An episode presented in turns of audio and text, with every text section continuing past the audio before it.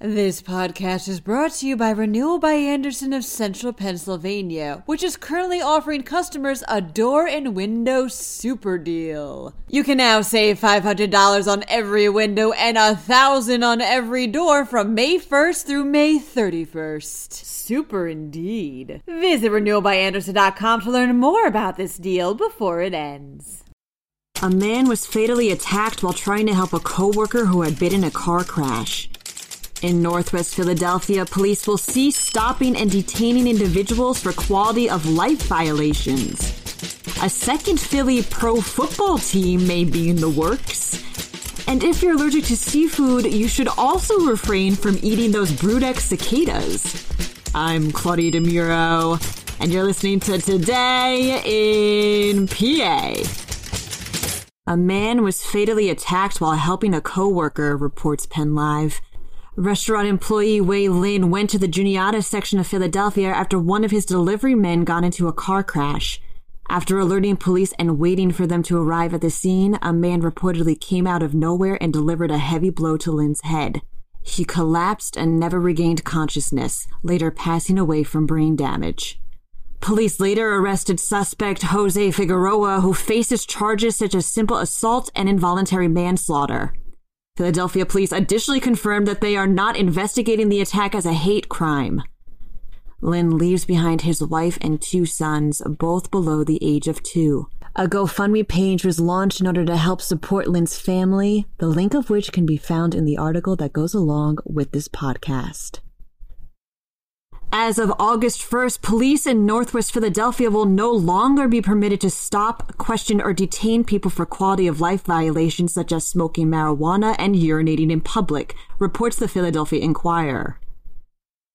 U.S. District Court Judge John R. Padova ordered this motion as part of a three month pilot program that seeks to mitigate racial disparities between officers and the public. Roughly 40% of all stops in 2020 were reported to be for such violations, but only 15% were found to have been conducted without reasonable suspicion. The police department as well as various lawmakers are against this drop in policy, stating, quote, it would deprive PPD of a valuable crime fighting tool at a time when Philadelphia's homicide rates have never been higher.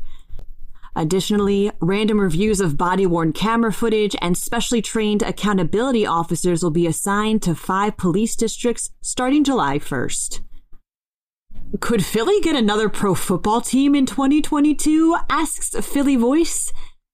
Due to the fact that the United States Football League has officially announced its return as of last week, this could very well be a possibility.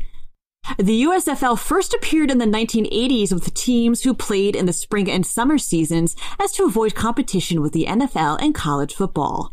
Its Philly franchise, the Philadelphia Stars, were considered one of the organization's most successful teams, boasting the USFL's best record and gaining some conference titles to boot. They also, on a side note, wanted to be nicknamed the Stallions in honor of Rocky Balboa. The USFL then attempted to take on the NFL by switching to a fall schedule, but ultimately folded in 1985.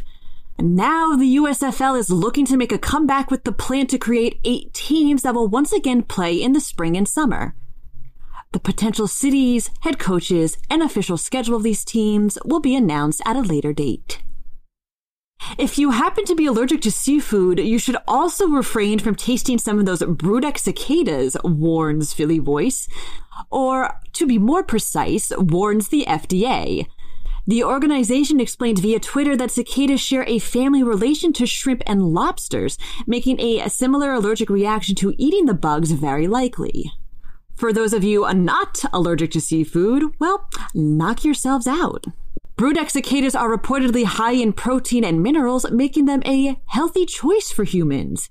All you have to do is catch them, freeze them for about half an hour, and you're good to go. Bon appetit!